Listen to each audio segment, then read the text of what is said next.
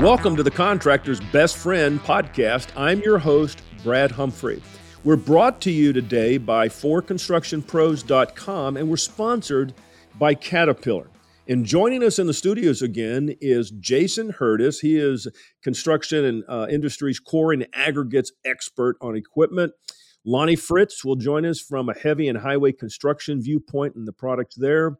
And Scott Hageman looking through the eyes of great technology and equipment. And we also have a special guest. He joined us in part two, and we're calling this part three of Technology Quick Takes is a gentleman by the name of Chris Seger. And Chris is the fleet manager and over DOT and compliance for a large organization based in Dallas, Texas called PaveCon, and they're in about nine locations. Chris, thank you for agreeing to come back for this part three. Thanks, Brad. It's great to be here. Guys, we worked through the excavator, the dozer, and then the wheel loaders with a little bit more depth and specificity. What I'd like for now to happen is, Lonnie, let's get into the motor graders. And again, take us a little deeper on the motor graders.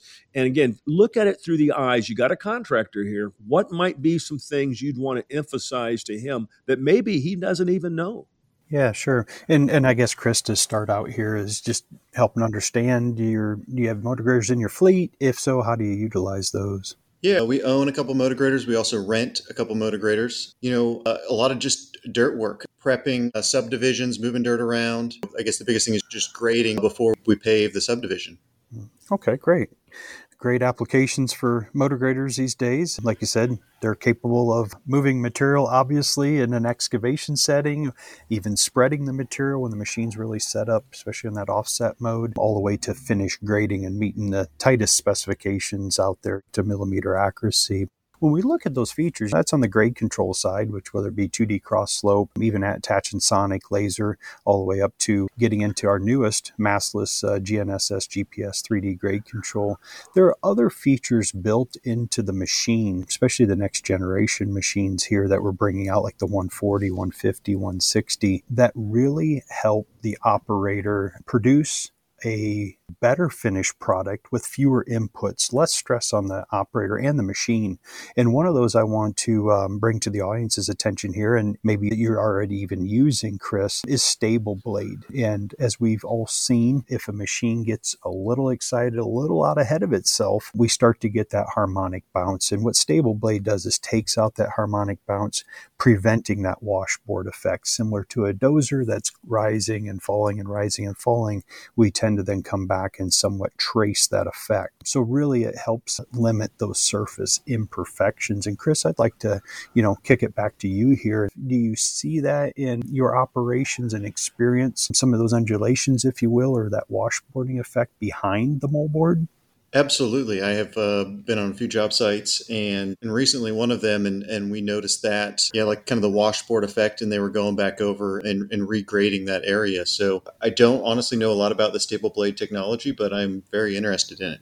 Sure, sure. And, and, the, the primary way that the onboard technology and that real wizardry behind the effect with the uh, hardware and the software, it senses that bounce and it reduces the engine RPMs to let that blade settle down and take off again. It doesn't stop it, but it allows it to feather out, if you will, and create again that smooth, desirable surface. That's one feature I wanted to share with you. And something that is even newer than Stable Blade is what we call production measurement or CPM. Now, we always have to be specific when we hear of Cat production measurement because in Jason's world, to Jason, that means Cat production measurement payload.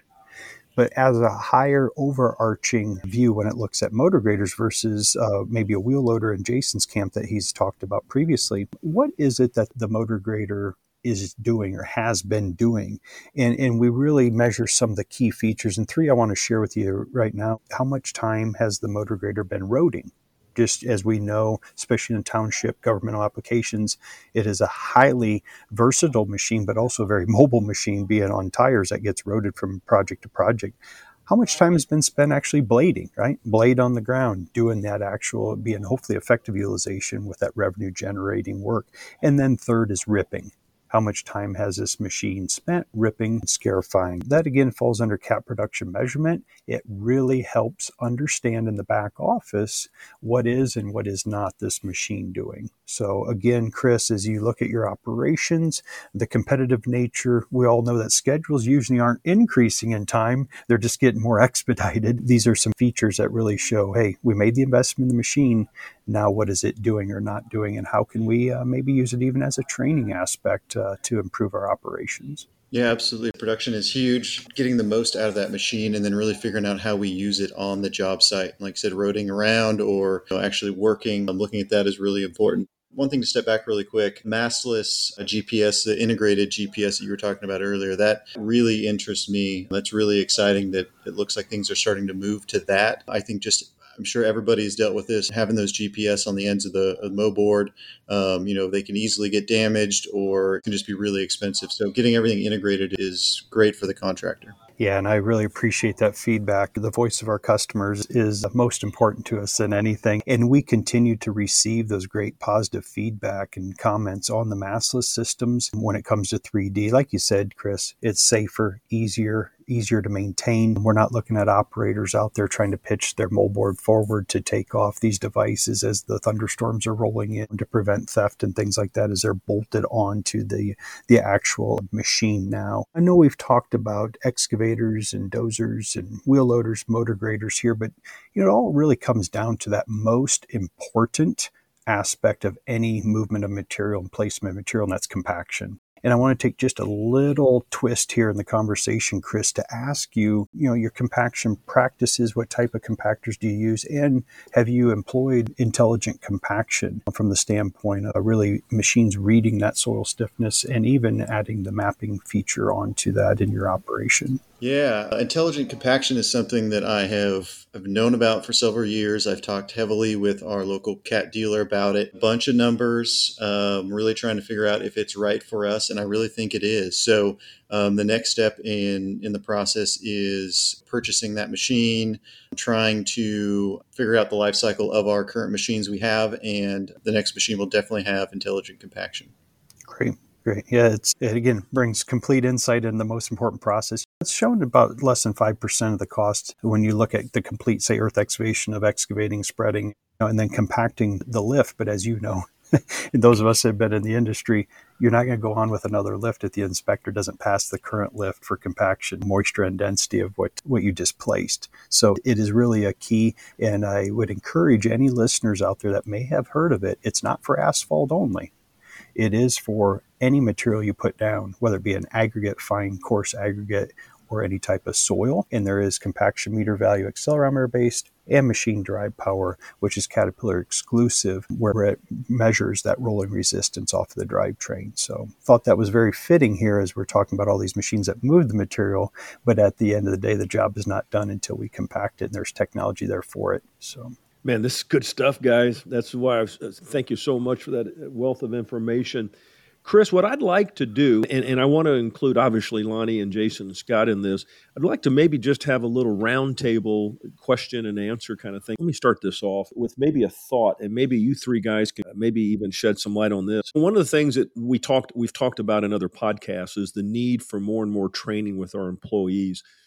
Chris, from a contractor standpoint, is there anything that you're doing or wish were done better as it relates to training employees on equipment, especially new equipment that's either leased or purchased? And, and maybe give us, if you have some examples, and if you don't, that's fine.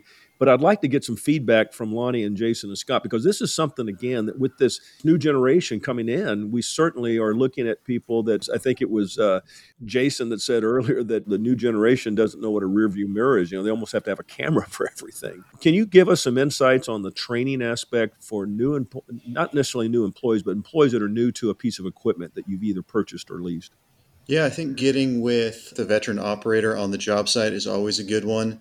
Um, something that, that I see a lot and I think can be utilized regularly is similar to like this podcast. I know Cat does a pretty good job of putting out videos, but continually putting out videos, even if it's on a basic skid steer, something smaller that's not advanced, just getting we may have a younger generation or somebody else that's never used a skid steer and being able to show maybe three five minute videos or a 15 minute video on basic operation of a skid steer all the way up to how to use some of this technology. We all have smartphones. We're there. If we got five minutes on a job site we got 30 minutes during lunch we could watch some videos. I just i think that that can be really impactful as a training tool. Chris what about videos or training aids inside the cab Absolutely. That would be fantastic. I mean, one of the things that we've done in some machines is putting in the uh, operator maintenance manual right there in the screen for the operator. Gives them something to look at, something for them to reference if they haven't used a button or a control in a while. They can quickly go into the screen and see what that control or that button may be doing or how it may enhance their operation. Uh, again, not to make it an interference in the cab, something else they got to pay attention to or look at but something that they could find and view real quickly on a break or a downtime or during some idle time. Mm-hmm. Yeah, I think that's great. All of these, all the new machines have a screen in them now, and I can definitely see that being a really useful tool. Let's stay on that thought for just a moment. And Scott, you and Lonnie can certainly chime in on this one as well as Jason. But you know, one of the things that, to your point, Chris, you just brought up almost everything has a screen now, and of course, everything has software as well. Should a contractor or Chris, are you responsible about the technology upgrades? I mean, we get upgrades on our apps, what, three times a month, it seems like. Do you get concerned with upgrades that they will, are they there? And, and if you lease versus buy, where does that come in at for you as a contractor? Is there anything your thoughts are on? On, on what might be an advantage to lease versus purchase, especially with the upgrade potential? I don't know that there's a distinct advantage between leased or owned in my mind, but um, I definitely, if you have a good cat representative and he's there, he knows your equipment, he knows what maybe has a software upgrade or something. we recently had a paver at one of our divisions that went in for a service, and the dealer was right on it and was like, "Hey, you got we have this upgrade to do and along with your service. So if you do own it and you're doing your own maintenance on it um, you really probably need to stay in contact with the cat dealer. If the cat dealer is doing your maintenance hopefully they will catch all those software upgrades or updates to those machines. Okay. And Brad, I may add there, you know, as uh, we continue to try to bring customers valuable solutions and knowing everything is going, so many things are going to the technology aspect and that is remote services, providing remote flash, providing remote troubleshoot. So if we just break those down very quickly, the remote flash is all focused, primarily focused, I should say, on those software updates. And that list is growing almost on a daily basis of the models that we offer that on. Because as we use the smartphone analogy, it's all based on the current software version to get the full effectiveness. Yeah. And then on the remote troubleshoot, it's trying to limit unnecessary trips by the technician so they can be best informed before they go to the job site, or even a situation where it can be troubleshot from a dealer, preventing a technician having touched the machine, being able to guide them through maybe the situation that can be resolved with the customer and the operator of the machine. Mm. Chris, I, I was always love to ask this question of contractors, especially when I got three product experts on the hot seat. but but let me ask you this question: are, are, there some areas of improvement that not just these three guys? I love these guys; these guys are awesome. But even some of their dealers, and, and you, I know you don't just use Caterpillar equipment, but at the same time, is are there things that you wished the dealers did a better job of, or could do uh, more for a contractor that would be helpful on the selection, on the training, on the maintaining the relationship with you?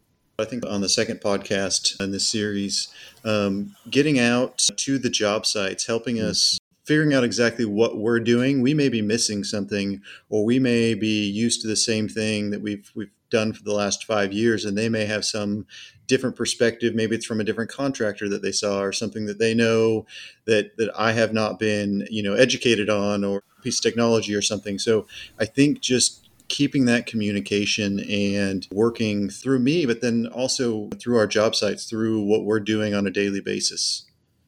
Yeah.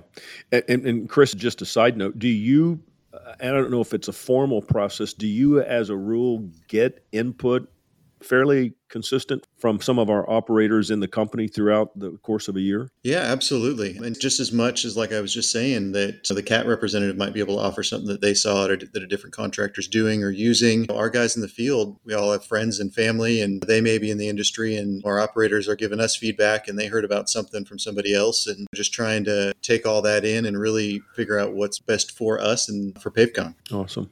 Scott, Jason, Lonnie, this has been great. Do you guys have any final thoughts or questions you'd like to maybe throw at Chris? I would just offer up the final thought. Again, it goes back to partnerships, relationships, communication. Please continue for each and every one of you out there, including Chris, to leverage the dealer network. As you hear Chris go back to so many times, and that is the, the dealer network. We're 161 strong worldwide. Dealers have more employees than Caterpillar does. So that's a true testament of how many individuals in their expertise are out there to serve our customers continue to leverage them and know that we have their backs inside Caterpillar here too. So amongst the three legged stool, customer, dealer, and caterpillar, we can solve a lot of things and make the world a better place. Yeah, that's a good point. Again, Chris, don't be shy or don't be afraid to ask. I mean, there's unlimited resources at our dealership, and we have 108,000 people at Caterpillar that can back up every dealership if need be. So, if you need something, if something's not going right, you want something verified, check, use all the resources at your disposal to, again, make sure that you're keeping your production and your efficiency at its highest point. Chris, I'm glad you're aware that we do have numerous updates in our technology, especially grade control, uh, which is near and dear to my heart. Quarterly, we have upgrades in the, the software. So if your dealer's not reaching out to you for these needs, remind yourself on the quarterly basis that Caterpillar has a new version, new features and benefits, and remind your dealer to give you the latest and greatest. Yeah, I just want to finish off with a, a real positive uh, about Caterpillar. Chris invited me to kind of a new equipment launching down in the Houston division a couple months ago. He personally had gotten balloons and crate paper and really had dolled up a new paver that had been delivered to the division there. And uh, I think, Chris, there were three or four Caterpillar people there. I think that's right. Yeah, there was. And there was a gentleman that is one of their field techs that's based in Oklahoma, but he was there. But I was so impressed, and you three guys would have been proud. I mean, this was typical Caterpillar for me. But he spent an hour before the material was delivered. It was asphalt, obviously a paver, but he spent an hour walking with all of the employees and walked them around and explained every component of that paver. And it was interesting. The, the, the foreman, I caught the foreman, and when he first saw this rolled out, he got tears in his eyes. And I just let him take in the moment. After 20 or 30 minutes, I said, What does it feel like? He goes, You know, he had tears in his eyes. He wasn't bawling, but he had tears. He said, You know, I've never had a new, brand new paver before and it was just cool. The Caterpillar guys that were there were awesome. They were very supportive. They, in fact, were really impressed that Chris had really dolled the thing up to to have some fun with the crew there. But I just know that's the kind of support that these contractors need, and they really appreciate it. And I, I like uh, this particular dealer there in Houston. They put their efforts where their mouth is. They really were out there, and, and it was just a wonderful, positive, uplifting way to kick off a new piece of equipment for the crew there. And I think, Chris, you probably saw that as well. Absolutely. Yeah. I think it's really important, uh, just like you said, Brad, to, to make it a, a, big deal. This is a new piece of equipment. We want to learn everything we can about it. but we want to treat it like it's our own. That's my process whenever we buy a new piece of equipment and get it delivered. Well, everybody on this podcast, David, uh, who's been recording us, we don't give Dave much credit at all, but our, our kind of our producer there keeps us in line. And I know we're getting down to the end of time. Lonnie and Jason and Scott, thank you again for your effort.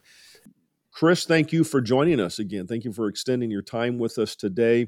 Those of you that are listening, for more information about podcasts that we do, go to forconstructionpros.com. You can certainly listen to all three of these parts again and uh, you never know where they might pop up on some of your other favorite podcast sites. We also have some authors here Jason Hurtis and Lonnie and Scott and myself. You'll see articles that we write kind of filtered throughout the year and sprinkled here and there. So don't be afraid to call us up, contact us if you need some additional help. But boy, go to those archives of our podcast. There's a lot of good information there. Thank you again for listening. Have a great day. Find out more information around the topics we covered during the Contractor's Best Friend podcast on the forconstructionpros.com Profit Matters page. Look for the link on the top of the forconstructionpros.com website.